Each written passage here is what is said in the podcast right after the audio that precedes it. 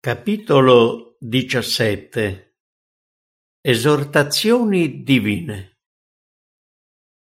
Ancora una volta fummo chiamati a manifestare uno spirito di abnegazione per il bene altrui.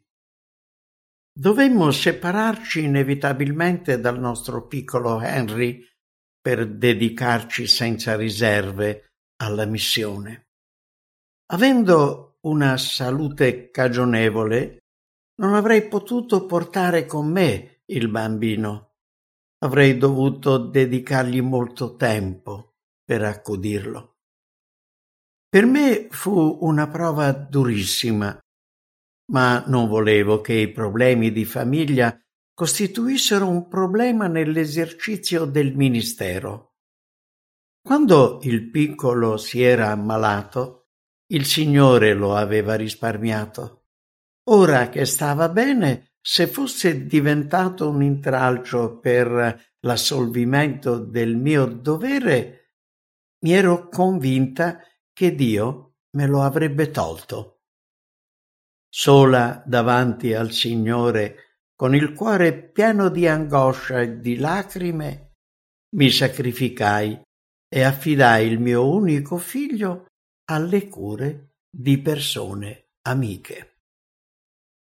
Lasciammo Henry presso la famiglia del fratello Hovland, di cui ci fidavamo ciecamente. La famiglia Hovland ha manifestato la disponibilità ad accudire nostro figlio per permettere a me e a mio marito di essere liberi di lavorare per la causa di Dio. Sapevamo che potevano occuparsi di Henry molto meglio di quanto non avremmo potuto fare noi durante i vari viaggi. Sapevamo che era meglio per lui avere una casa stabile e una salda disciplina affinché il suo buon carattere non ne risentisse. La separazione fu comunque un momento non facile. Il visino triste e i suoi occhi che mi fissavano mentre lo affidavo alla loro cura erano sempre davanti ai miei occhi giorno e notte. Solo il Signore mi dava la forza di allontanare questo pensiero dalla mente cercando di fare del bene al prossimo. Per cinque anni i fratelli Howland si presero cura di Henry, lo tennero senza chiedere alcun compenso, provvidero il suo abbigliamento, a eccezione di qualche regalo che gli portavo una volta l'anno, come faceva Anna con Samuele. Una mattina di febbraio del 1849, durante il culto di famiglia in casa degli Hovland, mi fu mostrato che era nostro dovere andare a Dartmouth, Massachusetts. Subito dopo quella visione, mio marito si recò all'ufficio postale e ritornò con una lettera del fratello Philip Collins, nella quale ci chiedeva di recarci a Dartmouth perché suo figlio stava molto male. Partimmo immediatamente e trovammo che il ragazzo che aveva tredici anni era stato male per nove settimane con la tosse canina. Era tanto magro che gli si potevano contare le ossa.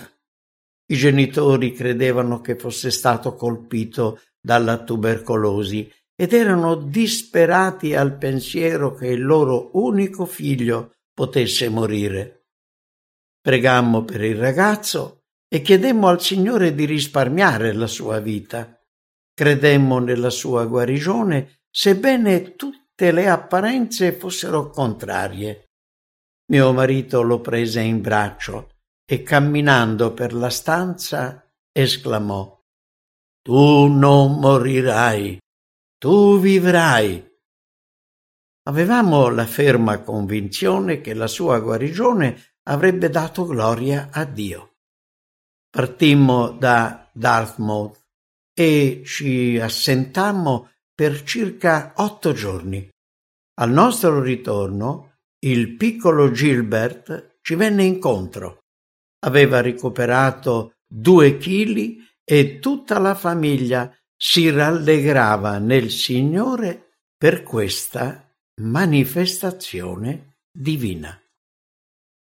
Quando ricevemmo l'appello a visitare la sorella Hastings di New Ipswich, New Hampshire, perché era molto scoraggiata, ci inginocchiammo subito in preghiera con la certezza che il Signore sarebbe stato con noi.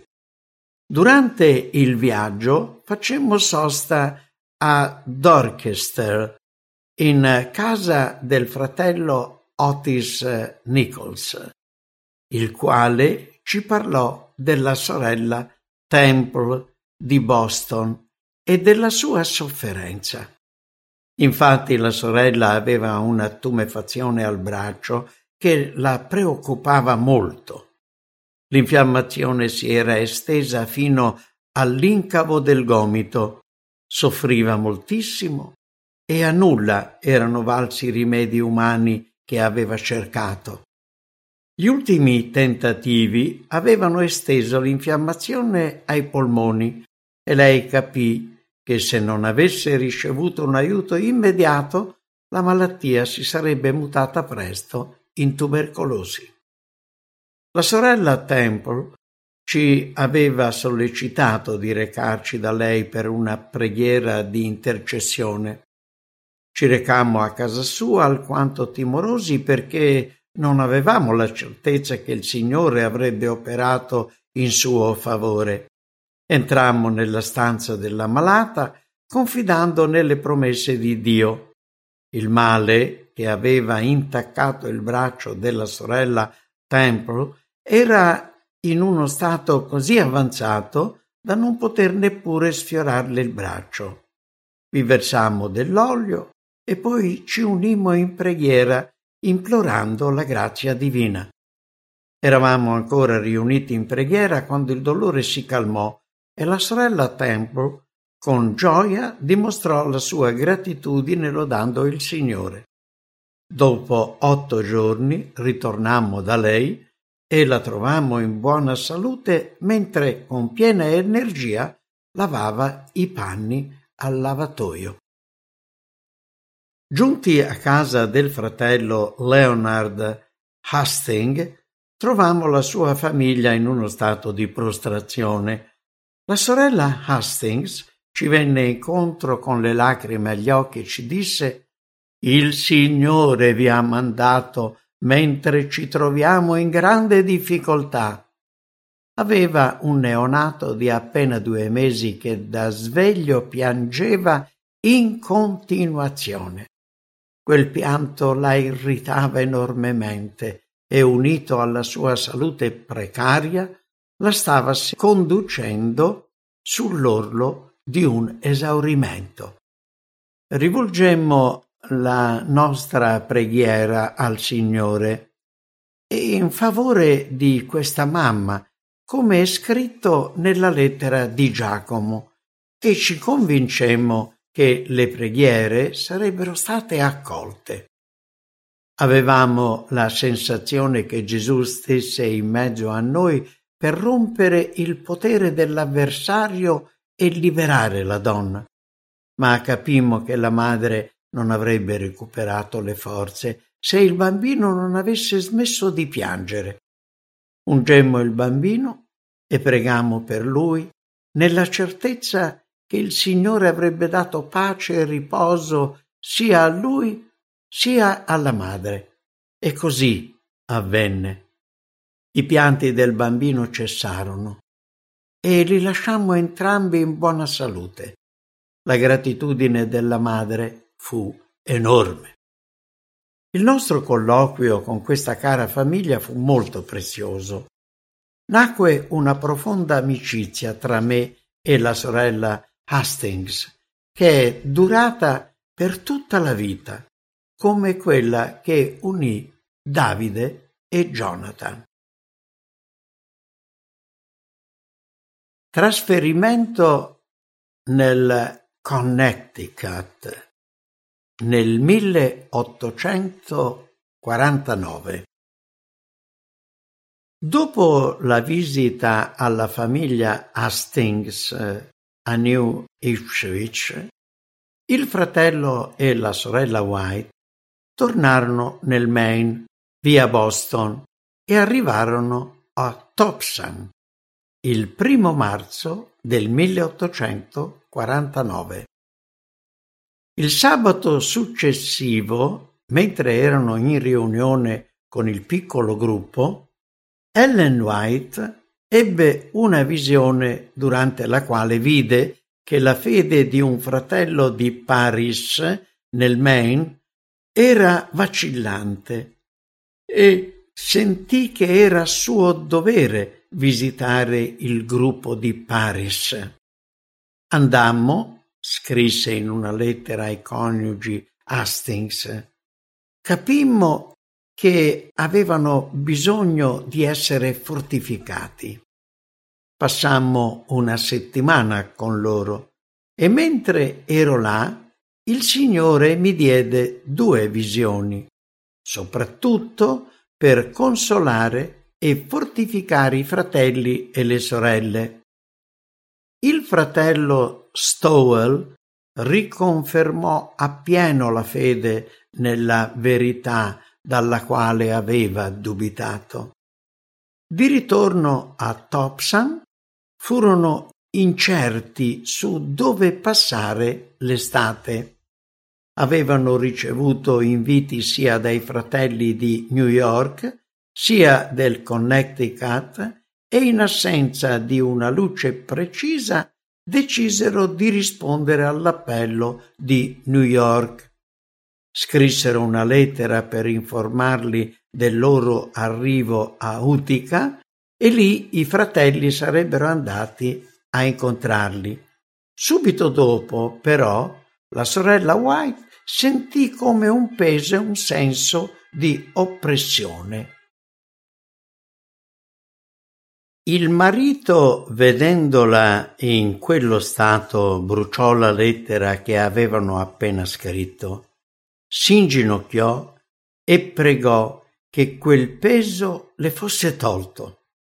Il giorno dopo nella posta c'era una lettera del fratello Belden di Rocky Hile nel Connecticut la lettera conteneva il denaro sufficiente per andare nel Connecticut e la preghiera di accettare l'invito.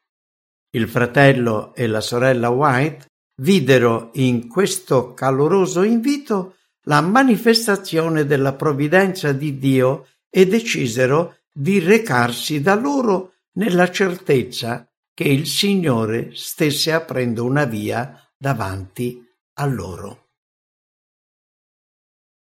Nel giugno del 1849 la sorella Clarissa Bonfoy ci fece la proposta di vivere con noi. I suoi genitori erano morti da poco e la spartizione del mobilio di casa le aveva dato la possibilità di arredare una piccola abitazione. Era felice di mettere a nostra disposizione le sue cose e di occuparsi dei lavori domestici. Così prendemmo in affitto una parte della casa del fratello Belden a Rocky Hills. La sorella Bonfoy, preziosa figlia di Dio, aveva un carattere allegro e spensierato non era mai di cattivo umore, sebbene non fosse né superficiale né frivola. Mio marito frequentò le riunioni del New Hampshire e nel Maine. Durante la sua assenza fui molto in pena perché temevo che potesse ammalarsi di colera che in quel momento imperversava. Ma una notte sognai che mentre intorno a noi molti morivano a causa di questo morbo, mio marito mi chiedeva di andare a fare una passeggiata. Lungo la strada notai che i suoi occhi erano iniettati di sangue, aveva le gote rosse e le labbra pallide. Ebbi paura che potesse essere stato infettato dal colera e glielo dissi. Egli rispose Camminiamo ancora un po' e ti mostrerò un rimedio sicuro contro il colera. Procedendo sulla strada, arrivammo a un ponte sopra un torrente. All'improvviso mi lasciò e sparì dalla vista tuffandosi nell'acqua. Ero terrorizzata, ma subito dopo uscì dall'acqua tenendo tra le mani un bicchiere d'acqua frizzante. La beve e disse Quest'acqua cura ogni genere di malattia si tuffò di nuovo sparendo dalla vista. Ritornò a galla con un altro bicchiere d'acqua e, tenendolo in alto, ripeté le stesse parole. Mi rattristai perché non aveva offerto un po' di quell'acqua anche a me. Disse, sul fondo di questo fiume c'è una fonte segreta che cura tutte le malattie e chi vuole prendere l'acqua deve tuffarsi di persona. Nessuno può riceverla per mano altrui. Ognuno deve attingerla da se stesso. Beve il bicchiere d'acqua, lo guardai e il suo colorito era buono e naturale. Aveva l'aria di essere in salute e in pieno vigore. Quando mi svegliai, tutte le mie paure erano scomparse. Affidai mio marito alle cure del Dio misericordioso nella piena certezza che lui sarebbe ritornato a casa sano e salvo.